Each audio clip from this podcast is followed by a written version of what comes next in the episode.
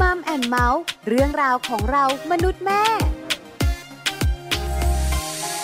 สวัสดีค่ะมัมแอนเมาส์เรื่องราวของเรามนุษย์แม่ค่ะ กลับมาเจอกันอีกเช่นเคยนะคะ วันนี้แม่แจงค่ะสัสิธรสิทธิพักดี สวัสดีค่ะ แม่ปลาค่ะ ปาริตามีซับอยู่กับแม่แจ้ง ค่ะ อยู่กันสองแม่ในมัมแอนเมาส์วันนี้คุยถึงเรื่องของเจ้าตัวน้อยวัยเบบีเบบีกันหน่อย ค่ะ แรกเกิดเลยค่ะ หลายคนบอกโอ้โห ย้อนกลับไปนานมาก แม่แจงเป็น 10 ปีอะ สิบปีค่ะ ส่วนแม่ปลาประมาณ 6 ปี อ่า แต่แม่แม่ๆแฟนๆรายการของมัมแอนเมาส์เนี่ยนะคะ อาจจะอยู่ในช่วงนี้พอดี ใช่ค่ะ ช่วงมีลูกวัยเบบีเพิ่งจะคลอด ช่วงกำลังแบบตระหนกตกใจว่า โอ้โห เลี้ยงยังไงดีทำอะไรแบบไหนไม่ค่อยจะถู ต ก กใจเลยเหรอคะแม่แจ้ง เอาจริง ๆนะแม่ปลา สมัยที่ลูกเรายังแบบวัยเบบีอ่ะ ค่ะ เราแบบว่าไม่รู้จะเลี้ยงยังไงเหมือนกันนะ คือแม่แจงเป็นครอบครัวเล็ก ๆ เนอะ ค่ะ ที่อยู่กันคุณพ่อคุณแม่คุณลูก ไม่ค่อยมีข้อมูล แล้วก็เป็นคุณแม่มือใหม่อีก เออใช่ ไหมข้อมูลส่วนใหญ่ของเราก็โลกออนไลน์แหละ จริงๆ ที่เป็นตัวช่วยหนังสือ นะ ที่เป็นตัวช่วย ค่ะ ส่วนแม่ปลาอาจจะโชคดีกว่าแม่แจงนิดนึง ไม่ค่อยตระหนกตก ใจ เพราะว่ามีคุณตาคุณยาย ค่ะ คุณป้าคุณน้าคุณอาช่วยเลี้ยง อืม คอยบอกไง ค่ะ ว่าอย่าใจร้อนสิ มันเป็นแบบนี้แหละ เหรอ ไม่ต้องตกใจสามเดือนแรกเด็กๆ ก็เป็นแบบนี้เออเราก็จะแบบว่าอ๋อเหรอ ใช่ไหมยังใจเย็นลงได้ อ่า ไม่ค่อยกังวล ของแม่แจงนี่ตระหนกตกใจตั้งแต่ออกจากโรงพยาบาล คือกลับไปบ้าน ทำยังไง นั่งมองหน้ากับ อะไร สา ดี มีไปไหนกันต่อเรา ใช่ไหม ค่ะ อันนี้ก็เป็นปัญหาเหมือนกันค่ะ แต่วันนี้หนึ่งปัญหาที่คุณแม่แม่ๆเจอเจอกัน อืม สำหรับลูกๆวัยเบบี ค่ะ แรกเกิดถึงสามเดือนแรกก็คือการร้องไห้ โอ้โห อันเนี้ยตระหนกตกใจมากที่สุดเลย เออบางคนบ้าได้นะ จะอะไรกันนักกันหนา อ๋อ แล้วลูกก็ยังไม่แข็งแรง ค่ะ เพิ่งจะคลอดออกมานะคะ กล้ามเนื้อต่างๆ เนื้อตัวต่างๆ เนี่ย เนอะ ก็บอบบาง จะ มากมาย จับ อะ ทีนึงก็อืมจะอุ้มตรงไหนจะจับตรงไหนขยับไม่ถูกช้อนคอไม่ถู ต้อง ก ถูกต้องค่ะแม่แจ้งค่ะ เออ นอกเหนือจากนั้นเนี่ยนะคะ ยังร้องอีก ค่ะ แล้วก็ร้องทำไมอะ นั่นนะสิ ใช่ไหม อันเนี้ยเป็นปัญหาของแม่แจงนะส่วนตัวแต่ไม่รู้ว่าคุณแม่คนอื่นๆเขาเป็นกันไหม เป็น แม่แจงก็พยายามแบบอ่านหนังสือนะ ซื้อหนังสือมาหาข้อมูลในอินเทอร์เน็ต เออร้องแบบนี้มันเป็นยังไงแบบคือทุกครั้งที่ร้องก็ต้องแบบดูแบบนี้ ใช่ไหม เออ วันนี้มัมแอนเมาส์เราจะคุยกันเรื่องของเจ้าตัวน้อยร้องไห้ ค่ะ เจ้าตัวน้อยร้องไห้แบบไม่มีเหตุผล กับเจ้าตัวน้อยร้องไห้แบบมีเหตุผล ทั้งหมดได้คุยกันแน่นอนกับช่วงของเติมใจให้กันค่ะ เติมใจให้กัน ความรักความผูกพันของคนในครอบครัว ช่วงของเติมใจให้กันวันนี้นะคะ มารู้ถึงปัญหาแล้วก็สาเหตุค่ะของลูกน้อยวัยเบบีที่เขาร้องไห้บ่อยๆกันค่ะ ใช่แล้วค่ะแม่แจงขาแล้วร้องไห้บ่อย ร้องเยอะร้องมากเนี่ย ร้องทำไม ช่วงสามเดือนแรกด้วย แล้วก็ร้องทำไม ค่ะ เป็นช่วงที่ต้องเรียนรู้ซึ่งกันและกันระหว่างเจ้าตัวน้อย ค่ะ กับคุณแม่แม่ๆอย่างเราเราๆเนอะ ใช่แล้ว แล้วถึงเวลาก็ร้องร้องร้อง ทำไม่ถูก ร้อง นะ ทำไมอ่ะ เออบาง แล้ว ที ใจ ก็ มันไม่ดีนะ นั่งมองหน้าลูกร้องทำไมอ่ะไม่ตอบเพราะลูกยังตอบไม่ได้ ที่สำคัญนะอ้าว มาดูก้นเอ้าก็ไม่ได้ฉี่นะ ใช่ไหม อืดก็ไม่ได้อืด อ่า ใช่ไหมส่องจมูกน้ำมูกก็ไม่มี เคาะท้องเออก็ดูท้องไม่อืด ค่ะ หรือว่าอืด นั่น มั นะ น สิ เกิดมาจากอะ มัน ไร ไม่รู้อะ ใช่ไหม เนาะ คือบางคนเนี่ยร้องแล้วหยุดก็ยังไม่เท่าไหร่ ค่ะ บางคนน่ะร้องร้องร้องร้องร้องเยอะมาก ใช่ใช่ งั้นมัมแอนเมาส์วันนี้ พาคุณพ่อคุณแม่ไปรู้กันก่อน ค่ะ ว่าเด็กๆร้องไห้แบบไม่มีเหตุผลคืออะไร อืม จากนักวิชาการของเราค่ะ ค่ะ วันนี้รองศาสตราจารย์ดรนิติดาแสงสิงแก้ว อาจารย์ประจำคณะวารสารศาสตร์และสื่อสารมวลชน มหาวิทยาลัยธรรมศาสตร์นะคะ หยิบยกเรื่องของภาษาของการร้องไห้ในเด็ก มาฝากคุณพ่อคุณแม่ด้วยละค่ะ สวัสดีค่ะ วันนี้นะคะอยากจะชวนคุยเรื่องของการร้องไห้ในเด็กทารกนะคะ เป็นคำถามสำคัญสำหรับคุณพ่อคุณแม่เลยค่ะว่า ลูกของเราที่เพิ่งเกิดมาร้องไห้ แบบเนี้ยเรียกว่าร้องไห้มากเป็นพิเศษ งอแงเป็นปกติ หรือว่าควรจะต้องไปพบผู้เชี่ยวชาญแล้วนะคะ วันนี้ข้อมูลนำมาจากวารสารค่ะ เป็นวารสาร Journal of Pediatrics นะคะ จากมหาวิทยาลัยวอริกนะคะอ่าที่ประเทศอังกฤษค่ะ เขาให้ข้อมูลแบบนี้ค่ะว่า ปัญหาเนี้ยก็ได้เกิดขึ้นนะคะ แล้วเขาก็พยายามทำการสำรวจ การร้องไห้ พฤติกรรมการร้องไห้ของเด็กทารกทั่วโลกค่ะ เพื่อที่จะดูว่าแบบไหนนะ ที่เรียกว่าเป็นระดับปกตินะคะ เราเคยได้ยินคำว่าโคลิก หรือว่าอาการโคลิกก็คือการร้องไห้ 3 เดือนแรกแบบไม่มีสาเหตุเลยนะคะ ร้องไห้กันทั้งวันทั้งคืนจนคุณพ่อคุณแม่เครียดมากๆนะคะ ซึ่งอาการโคลิกก็เป็นการร้องไห้หนักมากเกิน 3 ชั่วโมงต่อวัน เป็นเวลาอย่างน้อย 3 วันต่อสัปดาห์ ซึ่งการทดลองตัวนี้นะคะที่เขาทำกับทารกทั่วโลกนะคะ พบว่าอาการโคลิกหรือการร้องไห้ที่มากเกินปกติเนี่ยพบในเด็กทารกจากประเทศอังกฤษ แคนาดา แล้วก็อิตาลีมากที่สุดค่ะ ในทางกลับกันค่ะสำหรับกลุ่มที่มีโคลิกน้อยนะคะคือร้องไห้น้อยที่สุดในจำนวนที่มีการเปรียบเทียบกันแล้ว ก็พบว่าอยู่ในประเทศเยอรมันเดนมาร์กแล้วก็ญี่ปุ่นค่ะ งานวิจัยเผยข้อมูลค่ะบอกว่าโดยเฉลี่ยแล้ว เด็กแรกเกิดมักร้องไห้ประมาณนะคะ 2 ชั่วโมงต่อวันในช่วง 2 สัปดาห์แรกที่คลอดออกมาค่ะ หลังจากนั้นจะร้องมากขึ้นอีกเล็กน้อย ไม่กี่สัปดาห์จนถึงระดับที่สูงสุดนะคะ ประมาณวันละ 2 ชั่วโมง 15 นาที ตอนที่ทารกนั้นอายุได้ประมาณ 6 สัปดาห์ หรือประมาณเดือนครึ่งนะคะ แล้วหลังจากนั้นระดับการร้องไห้จะค่อยๆ ลดลงคือ ขึ้นสูงสุดแล้วก็จะค่อยๆ ลดลงอย่างช้าๆนะคะ จนกระทั่งเมื่อเด็กทารกอายุประมาณ 12 สัปดาห์ ก็จะร้องไห้เฉลี่ยอยู่ที่ประมาณ 1 ชั่วโมง 10 นาทีนะคะ ในขณะที่เด็กบางคนที่อาจจะไม่มีภาวะการร้องไห้มากเป็นพิเศษ ก็จะร้องไห้ไม่ไม่มากนะค่ะ ประมาณ 30 นาทีต่อวันเท่านั้น ในขณะที่เด็กบางกลุ่มร้องไห้ โห เรียกว่าหนักมากเลยค่ะคุณพ่อคุณแม่เครียดมากเลย คือวันละประมาณ 5 ชั่วโมง ตัวเลขตรงนี้ที่เอามานะคะ เป็นตัวเลขจากงานสำรวจนะคะ ในวารสารวิชาการนะคะ ซึ่งรอยเตอร์สก็ได้มีการพิมพ์ซ้ำนะคะ แล้วก็เผยแพร่ซ้ำตรงนี้อาจจะไม่ใช่เป็นตัวเลขที่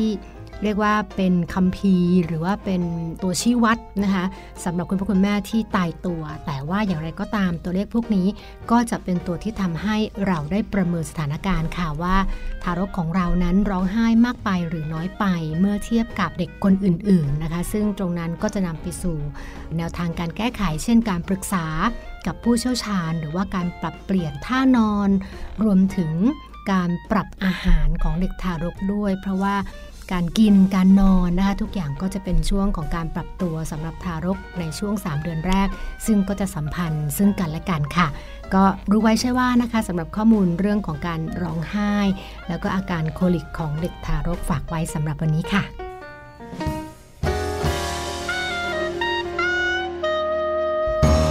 ขอบคุณรองศาสตราจารย์ดรนิติดาแสงสิงแก้วค่ะ อาจารย์ประจำคณะวารสารศาสตร์และสื่อสารมวลชน มหาวิทยาลัยธรรมศาสตร์นะคะ กับเรื่องของการร้องไห้ในเด็กเล็ก คุณพ่อคุณแม่หลายๆบ้านสบายใจขึ้นแล้วล่ะค่ะ ใช่แล้วค่ะ นี่คือการร้องไห้แบบไม่มีเหตุผล ค่ะ อไม่รู้ว่าร้องทำไม ตกลงก็คือเป็นโรคโคลิก อืม ใช่ไหมคะไม่ใช่แค่ประเทศไทยค่ะ ค่ะ ต่างประเทศก็เจอปัญหานี้ ผลงานวิจัยที่อาจารย์นิธิดาบอกเราเมื่อสักครู่นี้ โอ้เยอะนะ ใช่แล้วค่ะ มากมายหลากหลายประเทศเนี่ยนะคะ ที่สำคัญหาเหตุผลไม่ได้ ไม่ ด้วย ได้จริงๆเนาะไม่รู้ว่าร้องทำไม ใช่แล้ว เรา ค่ะ สองคนโชคดีที่ไม่เจอเหตุการณ์แบบนี้เนาะ คือลูกร้องไหมก็ร้องบ้างเหมือนกัน ค่ะ แต่ก็ไม่ได้เยอะมาก ไม่ได้ยาวนาน เพราะว่าเด็กๆที่ร้องเยอะ แล้วก็แบบว่าหาเหตุผลไม่ได้ แล้วคุณพ่อคุณแม่กังวลใจ ค่ะ จากการทำสำรวจเนี่ย5ชั่วโมงต่อวัน วันหนึ่งมี 24 ชั่วโมง ร้องไป 5 ชั่วโมง เนาะผลเสียมันต้องเกิดขึ้นกับลูกแน่นอนอะ ใช่แล้ว ค่ะ นะคะ นอกเหนือจากนั้นเนี่ยคุณพ่อคุณแม่ก็เครียดด้วย ค่ะ วันนี้ได้รู้แล้วค่ะ เพราะฉะนั้นถ้ารู้แล้วคุณพ่อคุณแม่จะได้สบายใจขึ้น อ่า อาจจะไปปรึกษาคุณหมอว่าจะดูแลเจ้าตัวน้อยอย่างไร ค่ะ หรือว่าต้องใช้วิธีการอย่างไร ในการที่ทำให้เขาร้องไห้น้อยลง ค่ะ ใช่ไหมคะน่ากลัวน่ากลัว ใช่ คราวนี้เราสองคนเนี่ยนะคะ อยากบอกคุณพ่อคุณแม่กัน ต่อ เกี่ยวข้องกับเรื่องของการร้องไห้ของเจ้าตัวน้อย ค่ะ แต่เป็นการร้องไห้บอกความต้องการ อ่าใช่ เอออันเนี้ยชัดเจน นะถึงแม้ว่าเขาจะพูดไม่ได้ แต่เขาสามารถที่จะใช้เสียงร้องไห้ของเขาเนี่ย บอกให้คุณแม่ทราบได้ค่ะว่าตอนนี้เขาต้องการอะไร ถูกต้องแม่แจงขาคือเด็กๆส่วนใหญ่ เรามักจะได้ยินคุณพ่อคุณแม่หลาย ๆ ครอบครัวคุณปู่คุณย่าคุณตาคุณยายด้วย ไม่รู้เป็นอะไร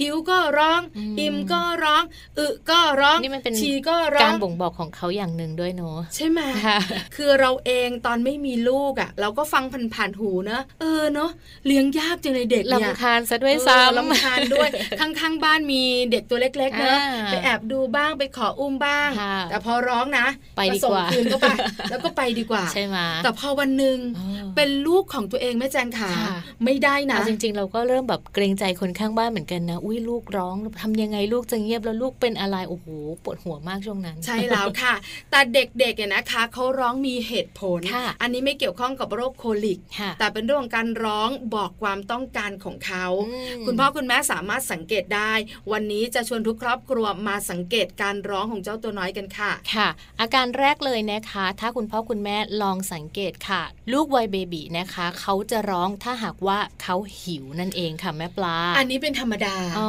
ที่เรามักจะได้ยินเนี่ยนะคะร้องเพราะหิว ใช่ แล้วส่วนใหญ่คุณแม่แม่ๆจะสันนิษฐานไว้ก่อนเลย อืม ลูกหิว พอร้องปุ๊บคือลูกหิวแน่ พอร้องปุ๊บเต้านมคุณแม่หรือไม่ก็ขวดนม ๆค่ะ ให้ลูกไว้ก่อนนะคะ อ่า ถ้าลูกเงียบ ค่ะ ใช่เลย อ่า หิว แต่เราจะมีวิธีการสังเกตยังไงล่ะ ถ้าสมมติเป็นคุณแม่มือใหม่ที่ไม่ใช่เป็นคุณแม่แบบระดับโปรเฟชชั่นอลอย่างพวกเรา จริงเหรอ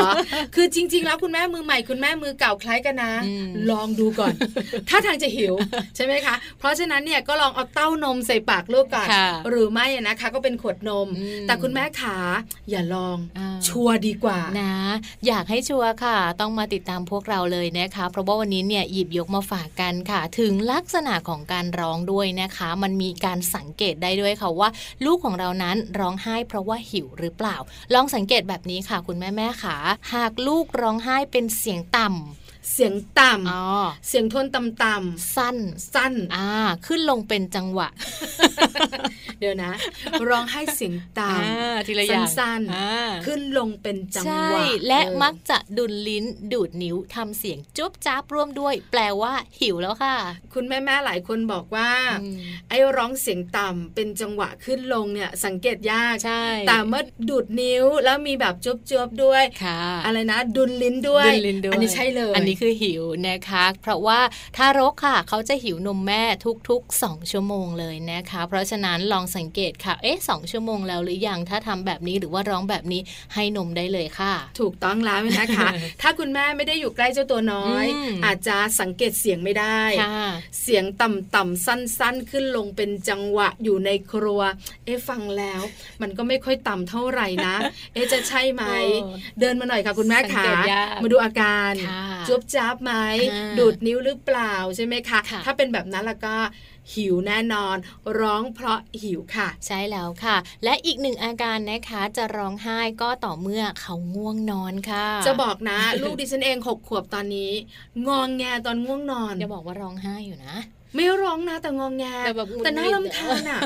คือตอนที่เขาตัวเล็กๆ ร้องงองแงนะคะ เขาก็ร้องไห้ เขาก็น่ารักหรอก อ่า อ้างวงนอนง่วงนอนขยี้หูขยี้ตา อ่าค่ะ น่าเอ็นดู อืม พอหกขวบงองแงแบบนี้หน้าซัดสักตุ๊บสองตุ๊บอะ โอ้โหคุณแม่สายโหด ใจร้ายนะ มากเลย แต่ก็ทำไม่ได้ หรอก เออ แต่เด็กๆอะนะคะง่วงนอนก็ร้องไห้ค่ะ ค่ะ เพราะว่าเวลาที่เขาง่วงนอนนะคะ เขาจะร้องไห้พร้อมกับเขาจะหาวเป็นช่วงๆค่ะ ลองสังเกตดูนะคะ ว่าเวลาที่ลูกน้อยของคุณแม่ค่ะ ร้องไห้มาแล้วก็แบบอ้าปากหาวไปด้วยร้องไปด้วยน้ำตาไหลไปด้วย นั่นแปลว่าเขากำลังง่วงนอนมากๆเลย คือถ้าอาการลูกขนาดนี้แล้ว คุณแม่บอกไม่รู้ว่าร้องเพราะอะไร ไม่รู้ คุณแม่ขาต้องโดนตีแล้วล่ะค่ะ ใช่ไหมคะ ค่ะ คือมันชัดเจนมาก ใช่ใช่ หาวด้วย อ๋อ ร้องไห้ด้วย ค่ะ นะคะที่สำคัญไปกว่านั้นก็คือจะมีมือขยี้หูขยี้ อ่ะ ตา ใช่นะบาง ม ทีมือไม้ก็แบบว่าจะมาแบบจับตาจับปาก เออ จับหน้าปาก เราก็ ไป งองแง แบบ สุดฤทธิ์สุดเดช โอ้ ใช่ไหมคะ ค่ะ นี่แหละค่ะคือการร้องไห้แบบง่วงนอน แต่ถ้าไม่ชัวร์ อืม เช็คเสียงร้องหน่อย เสียงร้องของลูกค่ะ ก็จะร้องไห้ออกมาเสียงดังเลยนะคะ แล้วก็จะมีการหาวออกมาเป็นช่วงๆให้คุณแม่ได้สังเกตด้วยค่ะ อันนี้ชัดมาก อืม ๆ คือร้องอาจจะไม่ต่อเนื่องเพราะหาวด้วย ค่ะ ใช่ไหมคะร้องเสร็จหาวร้องเสร็จหาวอันนี้คุณแม่ขาบอกเลยนะว่านอนได้แล้ว อุ้มเลยค่ะ หรือไม่นะคะเขานอนแล้วทำไมเขายังงองแงยังร้องไห้ยังหาวอยู่ อืม อาจจะเป็นเพราะว่าบริเวณนั้นมันไม่เหมาะกับการนอน นอนไม่สบาย นอนไม่สบาย แง ที่ ส นอน ว่าง มี ป อะไร หม หรือเปล่า เ อะไรอย่างนี้ ะ ด้วย ลองสังเกตดูนะคะ ค่ะ ข้อนี้ไม่ยาก ค่ะ ค่อนข้างชัดเจนค่ะ ใช่แล้วค่ะ ส่วนอีกข้อหนึ่งนะคะ ทารกค่ะมักจะร้องไห้ถ้าเกิดอาการเจ็บขึ้นมานะคะ ตัว ไม่า โตก็เป็นค่ะ โอ้เนอะไม่ว่าจะเจ็บเล็กเจ็บน้อยเขาก็จะร้องหมดเลยนะคะค เขาไม่สามารถสื่อสารมาเป็นคำพูดได้ค่ะ แม่แจงขาคุณแม่แม่ๆหลายคนสงสัยตัวเล็ก อืม ๆ จะไปเจ็บอะไร อืม เจ็บได้ยังไงล่ะ อาการเจ็บของลูกน้อยค่ะ ก็อย่างเช่นเกิดอุบัติเหตุเล็กๆ น้อยๆ ที่เราไม่คาดคิดว่ามันอาจจะเกิดขึ้นได้นั่นเองค่ะ คือบางคนอาจจะเอามือเนี่ยเขาเรียกว่าปัดปัดไปปลายๆเนื้อะเด็กตัว อืม เล็ก ๆ อะไรประมาณนี้นะคะ อาจจะไปโดนอะไรแข็ง อ๋อเจ็ ๆแล้ว บ เจ็บ อ๋อ หรือไม่ของเล่นที่เราซื้อมาอาจจะแบบว่าแหลม อ๋อ ๆหรือไม่ ค่ะ ก็อาจจะหนีบมือเขาเล็ก ๆ โดยที่เราไม่รู้ก็ได้ ค่ะ สามารถเกิดขึ้นได้กับคุณแม่ขาอุบัติเหตุเล็ก ๆ น้อยๆแบบนี้ อ่ เพราะฉะนั้นลูกๆของเราอาจจะร้องเพราะเจ็บก็ได้ ใช่แล้วค่ะ แล้วก็ลักษณะการร้องนะคะสำหรับอาการเจ็บแบบนี้ค่ะ สังเกตได้ง่ายมากๆก็คือร้องเสียงแหลมสูงค่ะ แล้วก็บางทีแบบหยุดหายใจสะอึกสะอื้นนะคะ ก่อนที่จะส่งเสียงร้องอีกครั้งหนึ่งค่ะ คือเราเองเนี่ยเคยสังเกตลูกตอนเด็กๆกันบ้างไหม เนาะ แม่ปลากับแม่แจงน่าจะเคยสังเกต ค่ะ แน่ ใช่ ๆคือเวลาลูกของเราร้องเสียงดัง อ่า แล้วเสียงแหลมเหมือนหวีดร้อง เหมือนเขา อะ ตกใจ เออ มา ใช่ นะ แล้วเราเองก็ตกใจด้วย เออ ว่าเกิดอะไรขึ้น ค่ะ แล้วก็แบบว่าเข้าไปใกล้อย่างเร็วเนอะ อืมอืม แล้วก็มองหา ค่ะ ดิฉันเคยเจอเหตุการณ์นี้ครั้งหนึ่งตอนที่ลูกร้องเสียงดัง ๆ แหลมๆแบบเนี้ย ค่ะ แล้วก็แบบว่าคือแบบสะอึกสะอื้นเยอะมาก โด อะ นอะไร คือไปโดนตะปู โย คือมันเหมือนว่าบริเวณที่เขาอยู่เนี่ยคุณตาอาจจะตอกตะปูไม่เรียบ ค่ะ แล้วมันมีแหลมๆโผล่มานิดนึงอะไรอย่างเงี้ย อืมอืม แล้วเขาก็เกาะเกาะเกาะเกาะหรือว่า อืม จับจับจับจับจับแล้วไปโดนทิ่มพอดี ม คือเหมือนแบบว่าที่เขาพูดกันว่าร้องจากอ่ะ เออเอ เออ อ แบบนั้นจ เสี ริ ย ง งแบบจ้ากมาเลยอย่าง ๆ เงี้ย ใช่ เนาะ ตกใจแล้วก็วิ่งไปดูโอ้โห เลือดไหลไหมอ่ะ นิดนึง อ๋อ แล้วแต่แบบเขาทำมือแบบสะบัดสะบัดสะบัดสะบัด อ่าๆๆ อะไรประมาณเนี้ยค่ะ เลยรู้ว่าโอ้เขาเจ็บมาก ค่ะ แล้วก็ปลอบใจกันอยู่นาน ยังสะอึกสะอื้น อ่ะเนาะ เพราะฉะนั้นเนี่ยคุณแม่ขาการร้องแบบเจ็บตัวสังเกตง่าย ง่าย เพราะมันจะเหมือนแบบว่าร้องจ้ากออกมาอย่างเงี้ย ค่ะ เหมือนร้องให้จ้า อ่า แล้วเสียงแหลมแล้วเสียงสูง ค่ะ เพราะฉะนั้นคุณแม่รีบวิ่งให้ถึงตัวลูกเร็วที่สุด ใช่ แล้วก็ดูบริเวณรอบๆ ค่ะเกิดอะไร มี ขึ้น ไรเนาะ ใช่ไหม งดแมลงหรืออะไรแบบนี้ก็น่ากลัว ใช่ เหมือนกั ถู น ก นะ ต้อง คะ บางคนไม่รู้ ค่ะ โดนพึ่งต่อย โห เพราะว่าพึ่งเนี่ยมันอาจจะทำรังอยู่บ้านข้าง ค่ะ ๆ แล้วพอเย็นๆกลางวันอย่างเงี้ยมันก็ชอบบินมา มมม พอบินมาเนี่ยบางทีมันตกลงมาใกล้ๆลูก ลูกไม่รู้ เนาะมือไม้ไปโดน ไปโดนใช่ เออ ลูกดิฉันเองเนี่ยนะคะ บอกเลยตั้งแต่เกิดจนถึงตอนโตเนี่ยเพึ่งต่อยกว่า 10 ครั้งนะ โหมีภูมิต้านทานแล้วล่ะ ถูกต้อง ร้องทุกครั้งเหมือนกัน แต่หลังๆ โอ้ อะ เจ็บ เริ่มแค่บวม โห ๆ คือเขาเหมือนเขาคุ้นน่ะ ค่ะ คือมันชอบมาเกาะตามก๊อกน้ำอะไรอย่างเงี้ย า เออ ลูกก็ไม่รู้เอาสบู่ไปถูกก๊อกน้ำให้มันลื่นๆเป็นฟองๆ ค่ะ อ่ะพึ่งคงไม่มาแล้วล่ะ อ่า พอพึ่งมาเกาะก็จับพึ่งไง อ่า เพราะว่าพึ่งคงจะตายโดนสบู่เอ ไม่ อ จ่าย เพิ่งตายหลังจากที่ต่อยเรียบร้อยแล้ว อันนี้บ่อยมา แต่ ก ลูกเจ็บนะ ระมัดระวังนะคะ คุณพ่อคุณแม่ขาฝาก ค่ะ ไว้ฝากไว้เรื่องนี้ นะคะแล้วก็อีกหนึ่งสาเหตุค่ะของการร้องไห้สำหรับทารกนะคะ นั่นก็คือเขาจะร้องไห้ทุกๆ ครั้งที่เขาเริ่มไม่สบายตัวค่ะ อย่างเช่น ปวดท้องหรือว่าบางทีเขาอาจจะเป็นไข้นะคะ สาเหตุแบบนี้เนี่ยคุณแม่ต้องเป็นคนสังเกตมากๆเลยละค่ะ คือสาเหตุนี้เนี่ยเป็นสาเหตุสำคัญ อืม ที่เรามักจะไม่รู้ ไม่รู้ เพราะอะไรการไม่สบายของลูกลูกบอกไม่ได้ ใช่ นอกจากเราสังเกต ค่ะ ถ้าเป็นหวัดเนี่ยตัวยังร้อนเนอะ อ๋อ ใช่ไหมยังมีน้ำมูก แต่ไอปวดท้องเนี่ยไม่รู้นะ ปวดท้องนี่ไม่รู้นะ ค่ะ แล้วเราก็รู้มาว่ากระเพาะอาหารลำไส้ของเด็กๆเนี่ยยังทำงานได้ไม่เต็มที่ อืม ใช่ไหมคะ การบีบตัว การหดตัวอะไรต่างๆ เนี่ย มันไม่เต็มที่ ลองเอาหู กิน ฟังดูอ่ะมันก็จะแบบ ได้เหรอ ดังครึกครึกครึกครึกทั้งวันนะเราก็เลยไม่รู้ว่าเขาปวดท้องหรือเปล่า นี่ใครแนะนำคะแม่แจง ทำเอง